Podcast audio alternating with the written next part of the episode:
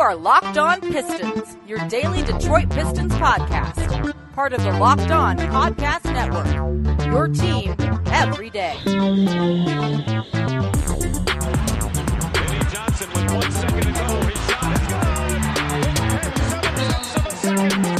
Detroit basketball.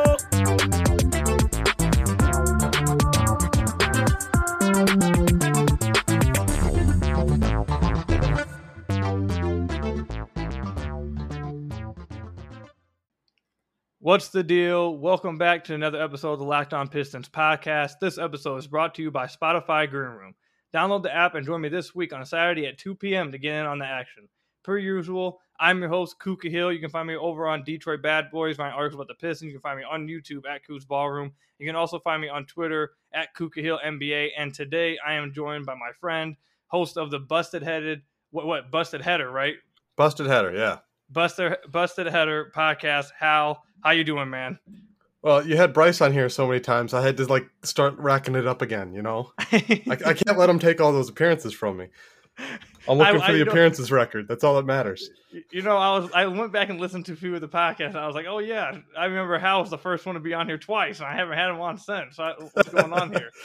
But, but uh, on today's podcast, we're going to have a few things here for you guys. First, we're going to get Hal's reaction to winning the lottery. I know it's been about two weeks now since that happened, but we haven't heard all the guests I want, uh, all their reactions yet. We got Bryce's, we got mine. Uh, but we're, So we're going to get Hal's reaction to how he was acting, where he was, how he felt when it happened. Um, then we're going to talk about a little bit about Saddiq Bey later on in the podcast as well, something, a video I have coming to you guys. Me and Hal will talk about that a little bit. And then also some late-round guys that possibly the Pistons could be interested in if they want to trade in the first round. Or there's another way we're going to try to segue that into, is there a position of need that the Pistons should be looking to address at the end of the first round? But before we get into all that, Hal, the Pistons obviously won the lottery. Looks like Cade Cunningham's coming to the Pistons. You know, I don't know if you saw my report last week, but it looks like that he's going to be the overwhelming favorite. Uh, what was your reaction the night of the lottery? Well, so I watched it with my uh, my co-host, and we were like, okay, we're going to do a, a podcast afterwards. We'll figure out, you know, what's going on then. And like, we get Cade, and we we we did a I did a, a rather drunken podcast after getting Cade, and we haven't potted since, because like our whole thing was, okay, we'll do like a weekly thing on draft prospects, uh, going through like the rest of the summer up to the draft. That'll give us some content, right? And then it's like, well, we got Cade, and we don't need to discuss this any further. And I don't know what to talk about. I don't know how to process this. Like, you know, you're like me. Like we we go and we look at a bunch of film and stuff, and it's like, I've already looked at all the Cade film. And the annoying thing is like, he fits everything. Like there's not a there's not a thing where it's like, okay, how does how does Cade fit with Killian, and how does Cade fit with Isaiah Stewart, and like you you put him wherever you want in the lineup, it doesn't matter. So so it's like there's not there's no real critical thinking needed here. I'm just really excited to see him in a uniform. You know, it's like, hurry up. Let's uh, the end of July can't come fast enough. What is it? The twenty-second is the draft. I believe I, can't remember. I believe is in it might be late twenties. I think it might be like. I don't know. I think it's the. I, I thought twenty-eighth. That was the the date in my head.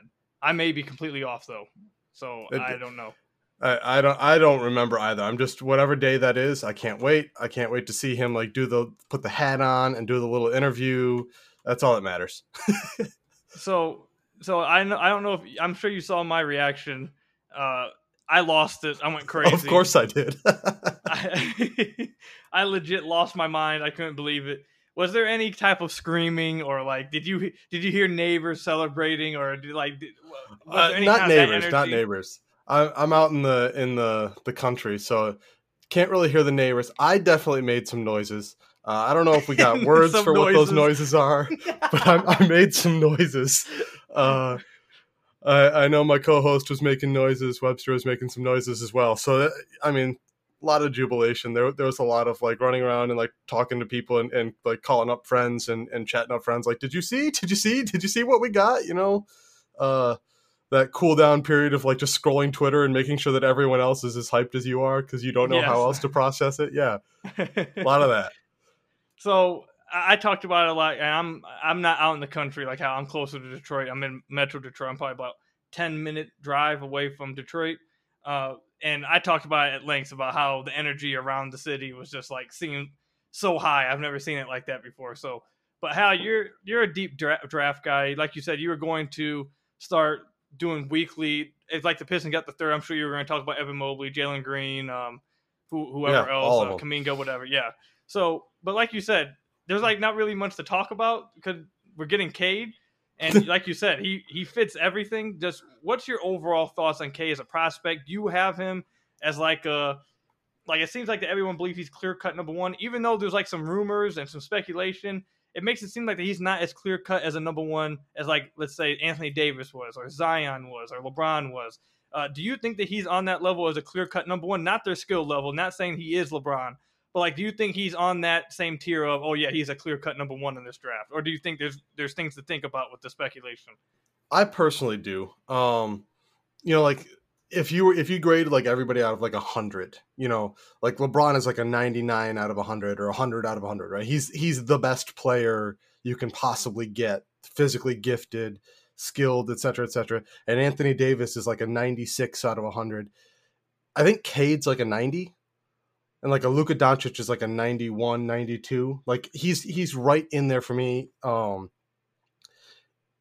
you just you don't build him six eight with passing and shooting, and like he's engaged on defense. And that's normally the thing. Like, oh, you get, you know, two of the three, two of the four there. To be like his his big flaw is he's not the most elite athlete. Like he's he's just kind of a B tier athlete, but other than that, you really can't pick too many holes in his game. You can talk about like he had some turnover issues. For the most part, that's just like his team didn't make shots. Uh, even if he was forcing some shots, like he, I think he was near four turnovers a game.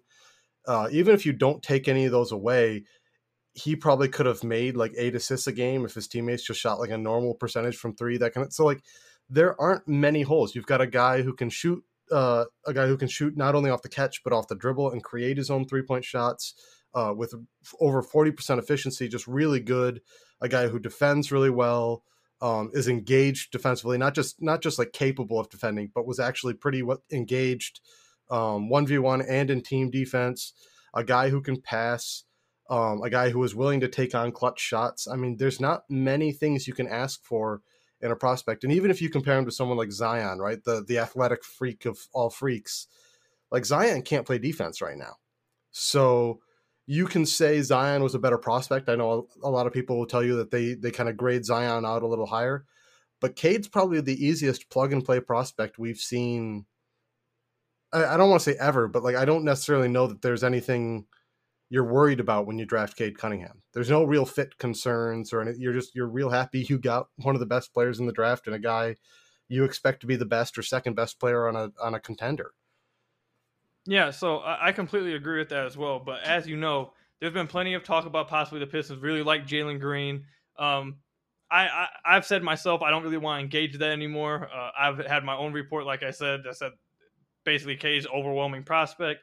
Um, it, A lot of people have been saying the Pistons. I mean, there was even an article by Bleacher Report that said that the Pistons, there are some people close to the Pistons that have apparently leaked out that Cade's the pick.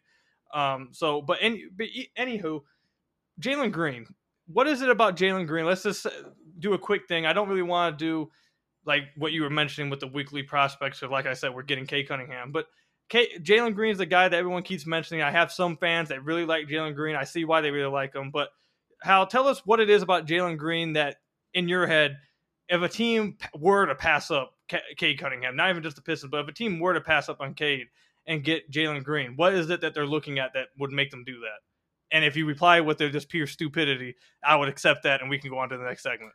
Uh, he's like a legitimately elite athlete, right? Great explosion, great first step.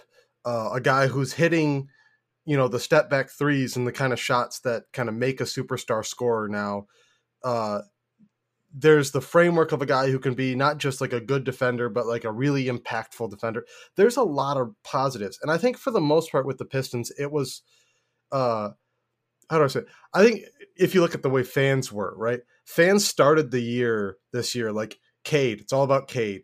And then like we let the doubt creep in. And I was like, well, let's go look at Evan Mobley and Jalen Green, right? And everyone was like, I'm a Mobley guy or I'm a Jalen Green guy. And everyone stopped being a Cade fan because it was like, oh, we're a little we're a little nervous about getting the number one. And then you had some people like, oh, who who do you want when we eventually get number six, right? Everyone kind of – the team does that too, right? The team goes and they scout Cade and they go, oh, well, Cade's real damn good. And then they go, but what happens if we get two and three? You know, what's what's the pick there? And so I'm certain guys in the front office fell in love with Jalen Green.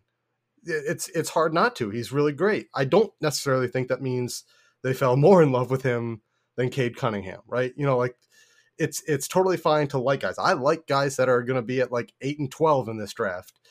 I don't, I'm not picking him over Cade Cunningham, and I I think that's kind of the story we've got here. Is a lot of people saying, "Hey, we like Jalen Green," and frankly, it's there's going to be some noise out of the front office, right? Uh, to try and, and generate some trade value and make sure you're kind of playing the politics behind the scenes. Uh, but I think it's pretty clear cut, in my opinion. All right, so Hal, you guys listening to the podcast, you guys know Hal literally just said exactly what I said myself. I think Thursday's podcast, I said that I'm sure the Pistons do love Jalen Green. I'm sure they do love all these other guys because they didn't know they were getting the first overall pick. So once you get the first overall pick, it's like, oh, okay, you guys are great, but Cade's better. That that basically is what happens here. So Uh, I'm glad Hal basically echoed what I said without knowing what I said. Actually, Hal might have known what I said, but I'm going to assume that he didn't. To try I, to listen. My point. I listen. I listen. I'm going to buffer my point here by acting like you, you didn't hear what I said last week. But when we come back, we're going to talk about possibly Saddiq Bey, some of his weaknesses, and a video I'm coming out with talking about those weaknesses. And we'll also talk about possibly trading back into the first round. I know you guys have been talking about that heavy with me on Twitter. And is there a specific position, my God, that the Pistons should be going after at the end of the first round? We'll talk about that as well. But before we get into that, let me tell you guys about your favorite sponsor. You guys know it, Built Bar. The best tasting protein bar on the planet Earth comes with a variety of flavors, including six new flavors in caramel brownie, cookies and cream, cherry barcia, lemon almond, carrot cake, and apple almond crisp. All flavors are covered in incredible tasting chocolate and are soft and easy on the teeth to chew. These bars are low in calorie and sugar, but high in protein and fiber. A flavor I suggest is the peanut butter flavor, packed with nineteen grams of protein, one hundred eighty calories, only five grams of sugar, and five grams net carbs. So go try the Built Bar. Go to built bar dot com and use promo code L O C K fifteen. You'll get fifteen percent off your next order. Again, use promo code L O C K fifteen for fifteen percent off at built bar dot com. Built Bar, the best tasting protein bar ever. Okay, Hal, so like you said, we're going to talk about possibly the Pistons moving back into the first round, possibly late first round, even maybe the lottery, who knows. But you, like myself, know that the Pistons have three second-round picks. They have some players on the team that we believe may just be the numbers game. Someone like Josh Jackson may just be out, or may, who knows, maybe Diallo. I, I'm going to assume it's not Diallo, but someone's going to eventually be out, in my opinion. You also got Mason Plumlee, who could be on the move to a contending team that could really use them. Uh, Hal, first off, before we... This is going to be a longer segment. We're going to talk about this. But first off, how do you see the Pistons moving back into the first round in general? Uh, if it's in the first round, I would expect it to be more like the twenty-eighth pick, you know, because uh, there's a little bit of value in, I mean, A, maybe it's just the guy you want is at risk of being taken there, but also like you get the guaranteed contract structure and everything there. So you get the four years with the two options. Um, I don't see them doing like trading into the sixteen spot necessarily. Um, not necessarily because there isn't anyone there, but just you don't want to spend that many assets that many years in a row. Um, and I don't think the the second rounders can can get you up higher in the second round, but I don't necessarily know that they're going to get you like sixteen or twenty. All right. So is there a specific position that you're looking for? Because I know I've mentioned Uh, multiple times on the podcast about, and we'll talk about this more in depth later as well, but is there a specific position that you'd want the Pistons to look at if they were to trade back into the late first round, like you said, somewhere between twenty-five and thirty? Uh, I think center, um, especially getting that, that like vertical um, athletic center is a big thing. And then it's just kind of shooting across the roster. Um, you know, do you want to look at something from the point guard position to get you better shooting? Uh, maybe look for like one of the more veteran guards in the draft to get you uh, production there, maybe because you want to get Corey Joseph's money off the books, that kind of thing. Um, you know, if you do end up moving a Diallo or a Josh Jackson or or not resigning uh, Diallo, um, you know, maybe you need a little more depth on the wing. But I think I think the big position that everyone kind of sees is the vertical threat at center, uh, especially looking past Plumlee, whether he stays for his contract or, or not. You need something there. All right, so we'll talk about that a little bit later, like I said, but you guys already know, if you guys have been listening to the podcast, I completely agree with what Hal just said, and that's what we'll be diving more into later on. But Hal, one more question for you. So if the Pistons had to move back into the first round, who do you think is the player most likely to be attached to, like, maybe two second-round picks here? Because I've maintained, and I've said multiple times in the podcast, that my prediction here is the Pistons attach Mason Plumlee to a few second-round picks and get send him to like a contending team that needs a big guy, maybe a backup big guy, maybe an average starting center who knows what he's doing and can play really well and contribute for you. That's been my bet, that they're going to use Plumlee to move back into, like like you said, twenty-five to thirty with maybe like a second round pick or two. What, what What's your best bet of how they do this? Yeah, I would think Plumlee is, is a pretty good one. Um, he's on just a little bit more money than I think people would want uh, for like their backup, but I think they'd probably be willing to accept it. Corey Joseph is the same way, where it's like he's probably on like four million dollars a year more than somebody really wants to pay Corey Joseph. Uh, and, I, and I think Josh Jackson's the third option there, where, you know, there's plenty of teams that would love to have Josh Jackson come off the bench and give them stuff. So, yeah. All right. So fair enough. Uh, like Hal mentioned, and like I've mentioned many times in the podcast, uh, the position that I would like the Pistons, if they do get back into the first round, and overall, not just in the first round, but throughout the entire offseason, I'd like them to address this somehow. It doesn't have to be the draft, but in free agency, trade, somehow. As uh, like he said, the vertical threat, a lob threat, a rim protector, super athletic guy who can go up and catch all kinds of different lobs, have a large catch radius. Because I feel like, and I've mentioned this many times before, I actually had one of you guys tweet me a few days ago asking me, oh, I see, I feel like that you're not as high on Isaiah Stewart as everybody else is. Can you dive more into that? And I, I guess I can talk about that a little bit more later this week uh, in a podcast, but I, I will say right now, it's not that I'm just low on Isaiah Stewart. It's just that I, I saw enough to let me know that I don't, I'm just not completely, utterly sold on him being the starting five moving forward, which I think is completely okay. Um, and I think the Pistons, and specifically Killian Hayes and even Cade Cunningham, but more so Killian Hayes, would really thrive really well if he had someone who could jump really high, had a large catch radius, could catch it from all different angles, and be a really good rim-running lob threat. And also, at the end or other end, be a really good rim protector and can, you know, att- uh, uh, what's the word I'm looking for? Or um, confuse guys and, like, kind of scare shots. I guess that's the best way. I- I'm forgetting the word I'm looking for right now, but kind of like scare shots at the rim uh, because of how athletic and how high and all the, the, the wingspan, whatever, all the places you can get to uh, on that defensive end. So, Hal, is there any... He, anybody in the end of the first round that you know of like that, or someone you believe in the draft that the Pistons could target that fits that kind of description that you'd like to see them get?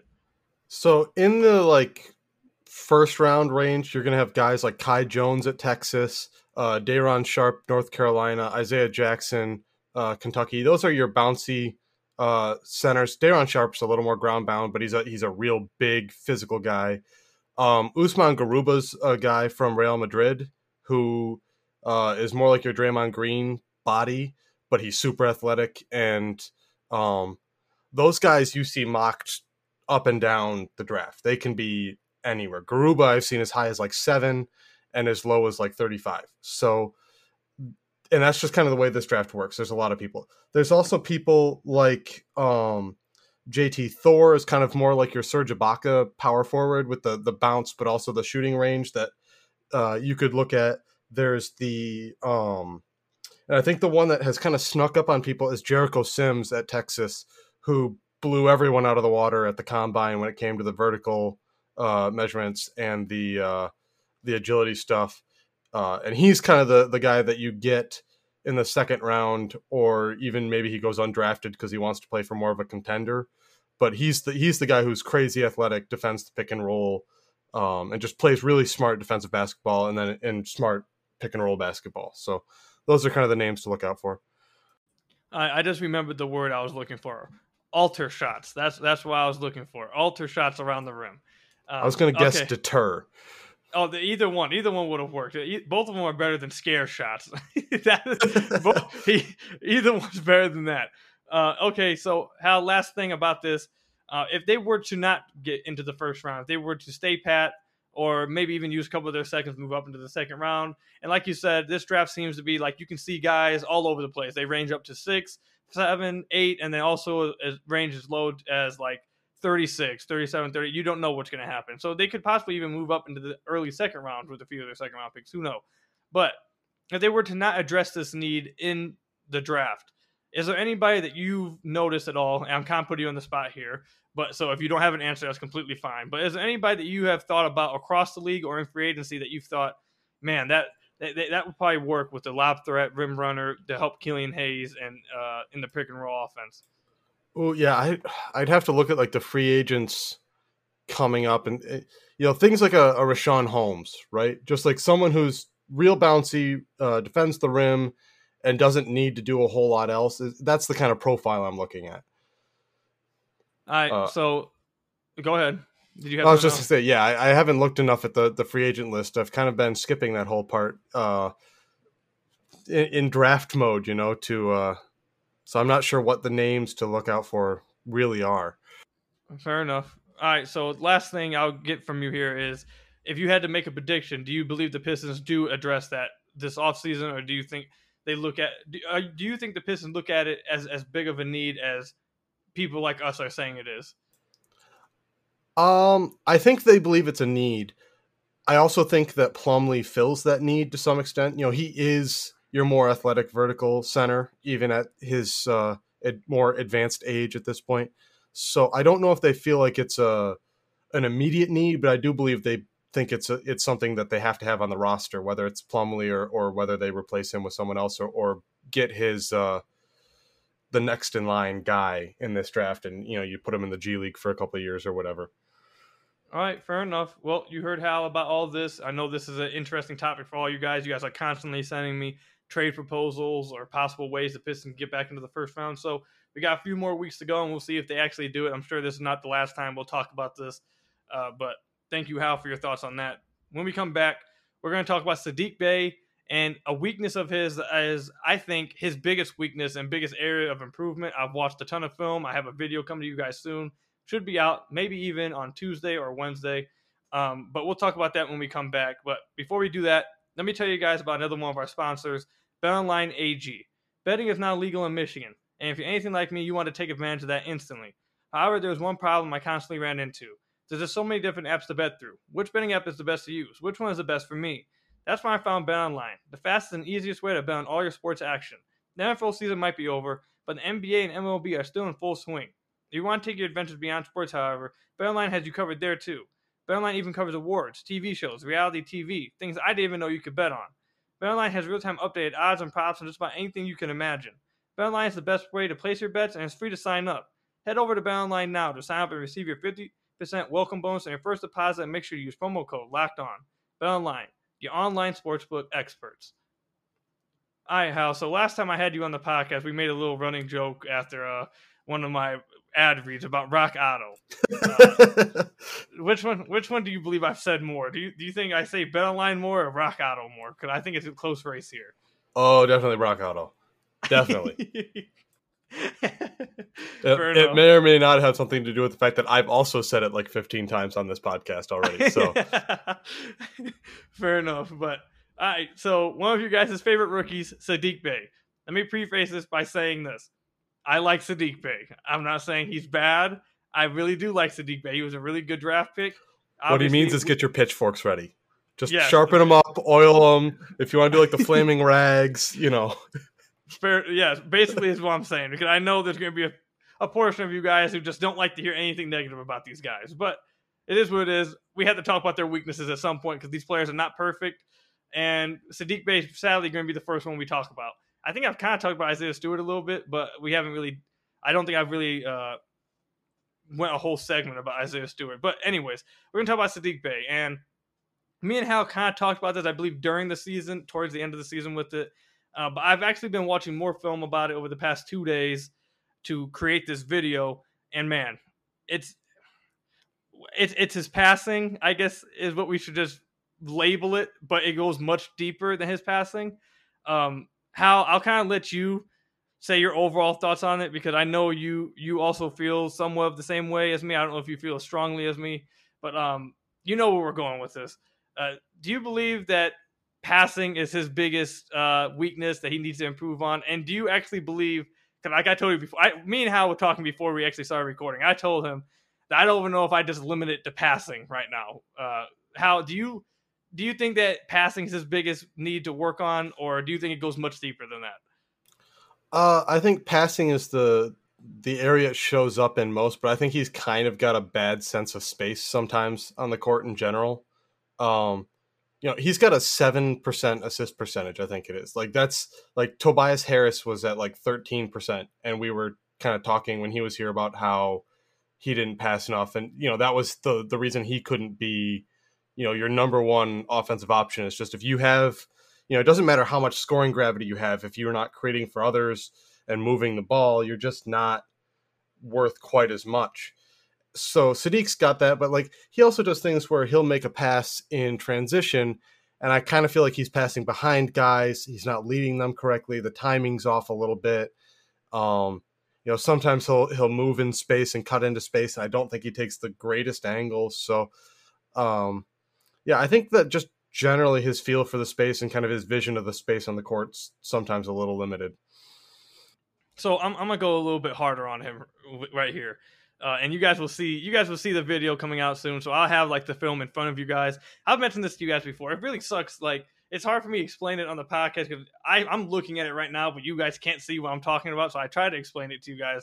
But I am going to have the breakdown coming out in like the next day or two. So you guys will be able to reference that if you guys want to like go back to the podcast and like watch it at the same time. I don't know if you guys are down for that. But either way, um, it goes much deeper than just the passing. Uh, all the things you said. Uh, are, are very accurate, but this is the thing that's like striked me the most, and it it has frustrated me watching film the past two days more than it did during the season, because like I know what I'm watching for, and and it's happening almost every clip I'm watching. Um, he it, his decision making I think is almost on par as Josh Jackson as Josh Jackson type of bad. Uh, Hal's making a face right now that he he just can't believe I'm calling it that bad. But, oof, just oof. but but look, there's there's multiple plays, and I think it started to happen more often after like the first month of the season when he was shooting like two percent on two pointers. Obviously, that's like an exaggeration, but it was awful. And I kind of feel like he started to like force the issue. Now, if you guys remember, I came on the podcast and made a video talking about how he had been doing much better around the rim and from two point range after the first month of the season. But then I guess what my idea is what happened of what happened with him is. He started to have a little bit more success with it, and he started to force the issue way too much and wanted to prove something way too much, and it was affecting his overall game way too much and the team's offense way too much. Like, there's multiple times. Like, I'm looking at a clip right now where he literally drives to the rim. I wish I could play. I, I'm not going to – I had to pause it because I don't know if the audio is not – if the audio is playing or not.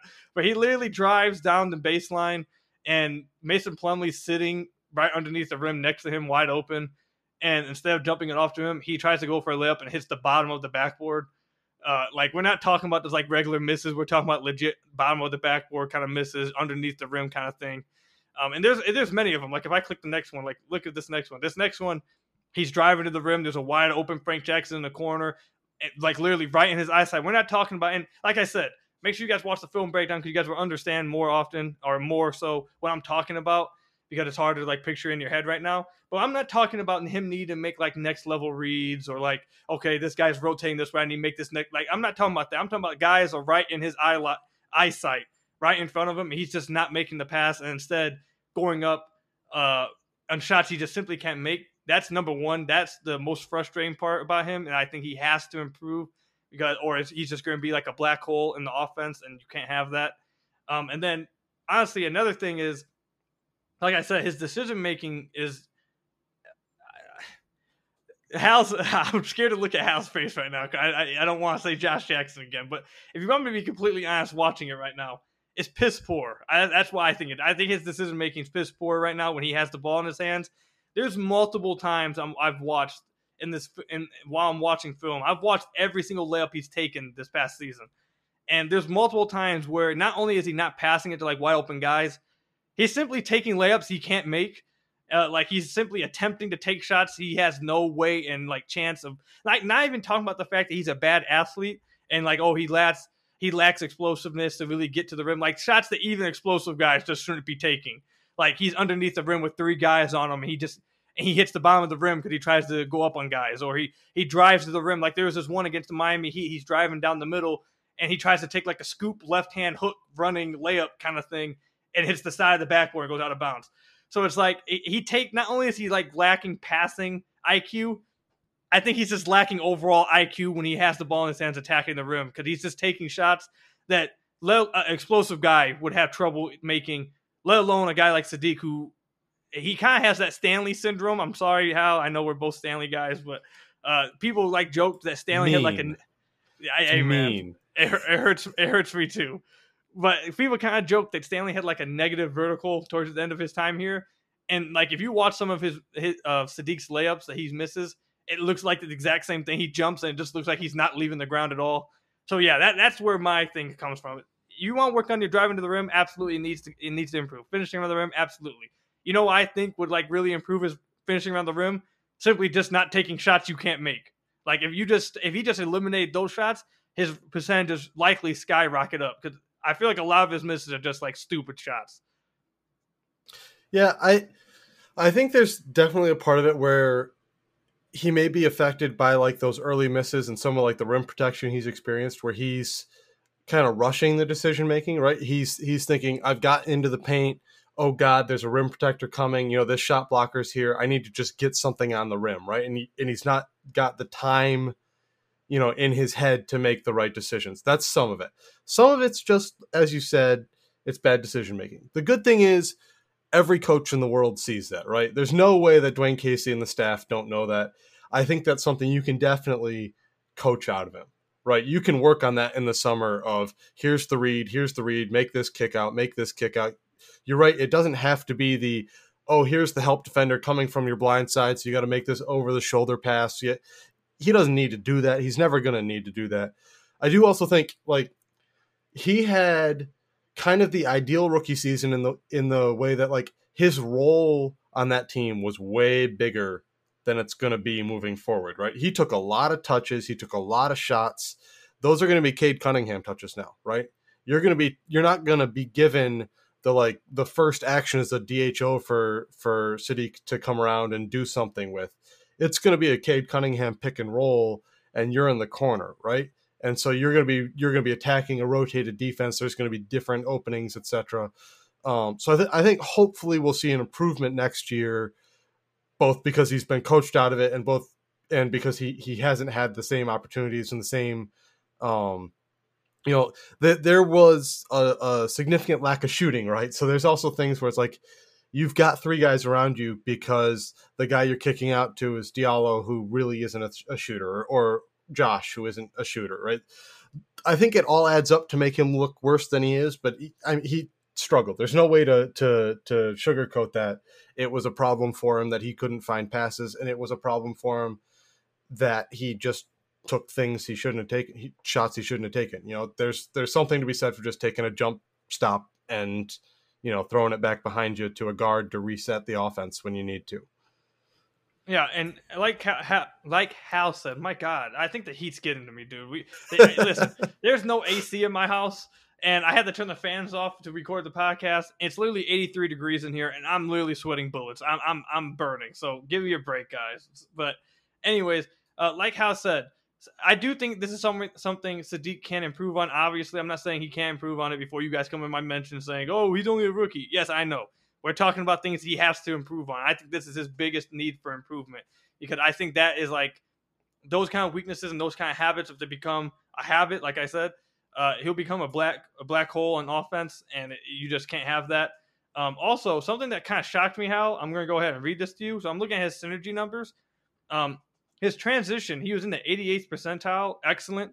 Uh, he scored one point three five points per possession.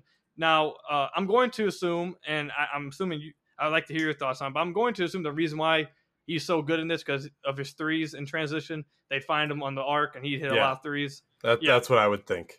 Yeah, uh, I, I would have to assume it has to be that, or they're just simply grading the wrong person, because I've watched every single transition layup this man's taken over the past year as well, and that's another area where I just think he lacks decision-making too, because it's like this Euro step, I've noticed, is like his go-to move in transition. Yep. And the problem, the problem here is, is that off the second step, he lacks any explosion to get off the ground. And he usually either one just throws it, like you said, up at the, the backboard, just try to get something up, or two, there's been like three or four clips I've watched that he just straight up traveled and like fell over. Um, I'm not trying to completely roast Saddiq here, no matter what. Like, I know you guys may think I'm doing this, but like, this is like, these are like areas of improvement that he has to take. And I think that is, like I said, I think it's his by far number one weakness he has to get to. I think I would chuck it all up to just, just decision making. Like, he has to take better shots at the rim, and he just has to be smarter about what he wants to do around there.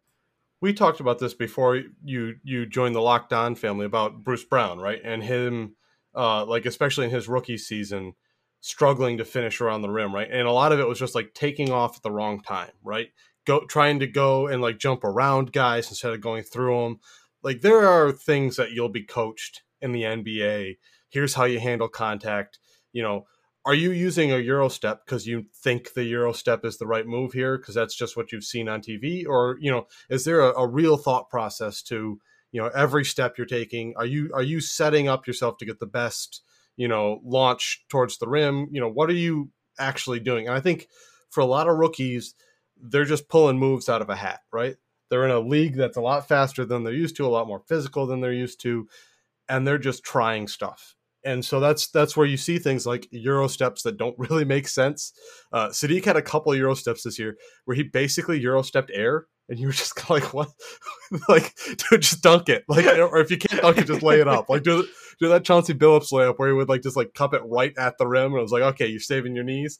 Like, you, you Euro stepped a guy who was four feet behind you. You didn't need to do that. What stuff like that, that'll get ironed out. You know, you don't get to year five, six, seven still doing that stuff because, you know, you've had good coaching. Even the worst yeah. coaches in the N B A are going to clear that up. Yeah, absolutely. And I completely agree that I actually think Bruce is a pretty good example, even though I feel like they're obviously two completely different players.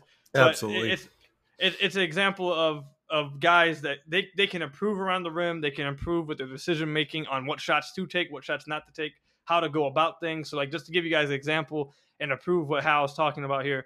So, if you look at Bruce Brown's rookie season, he was in the tenth percentile in shots around the basket, uh, which is awful, completely awful. If you look at him this season for Brooklyn Nets, he was in the sixty-first percentile.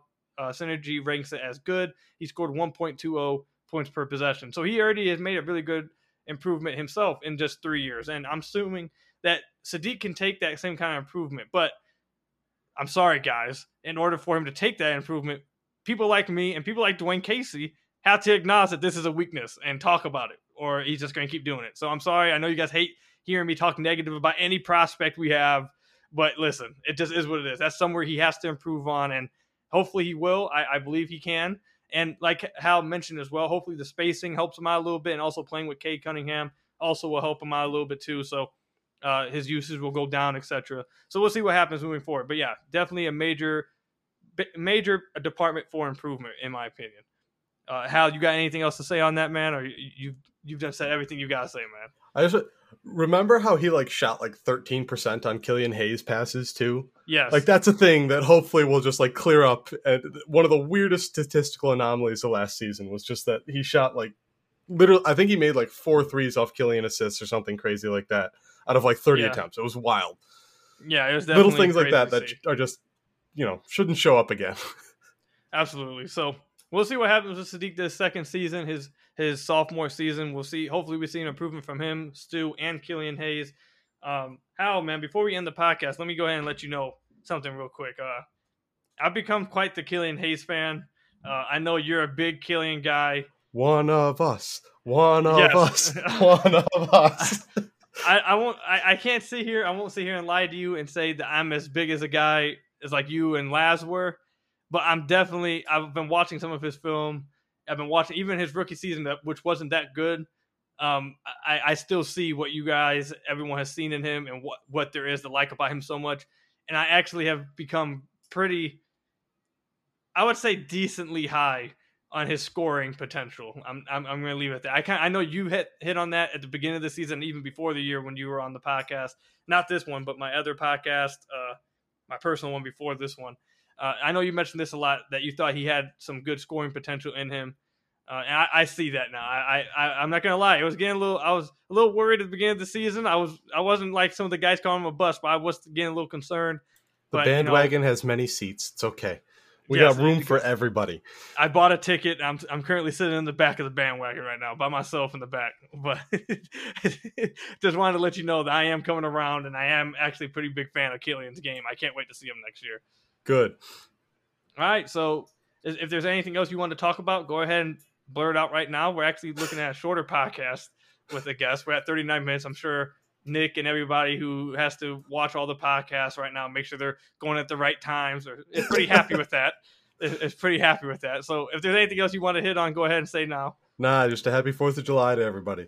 Oh yeah, absolutely. Happy fourth of July to everybody. I know you guys will be listening to this on the sixth, but I hope you guys enjoyed uh, the fourth of July. Hopefully you guys all stayed safe with the fireworks. Please be safe with those. Uh, I know there's a lot. I know I have a lot of friends who are still popping fireworks. Probably will be throughout the week, because they're scumbags, but uh, if, if, if, if, it's if, always that guy who's got to get off his load at like July tenth. It's just like, yes. What are you doing, buddy? But if you are that guy, just be safe. Just be be safe with it, and don't be stupid with it. Just just be safe. Uh, I hope you guys enjoyed it. Hal, let everybody know where they can find you and your podcast. Uh, you should be able to find me at Halbertius on Twitter. Uh, you should be able to find the Busted Header on most of your podcast platforms. If you can't find it, tweet me, and we'll we'll see what we can do about getting on there. All right, absolutely. Thank you, Hal, for coming on, man. Thanks for having me. Yep, absolutely. I'm sure this is not the last time you'll be on. You'll probably be on again soon. We'll have Better to get you be. up here. We we we we gotta be, we gotta get Hal's numbers back up, because he said he mentioned it before the podcast. You've had Bryce on here so much, I'm I'm running behind exactly. the numbers. So exactly. So I need so I yeah. need to keep my appearances leader status. You know. There you go. We'll, we'll try we'll try to get Hal back on here soon and make sure he stays pace with Bryce up there. But uh, thank you guys for listening. I appreciate it. Hope you guys have a great day. Thank you guys for listening. Make sure if you guys haven't already, go down below and subscribe. If you guys are new here, give me a five-star review, leave a review, and you can always can also put like a mailbag question in the review or a Kool-Aid segment or submission in the review as well. But until the next podcast on Wednesday, I'll see you guys later. Once again, thank you, Hal, for joining me, and I will catch you guys later.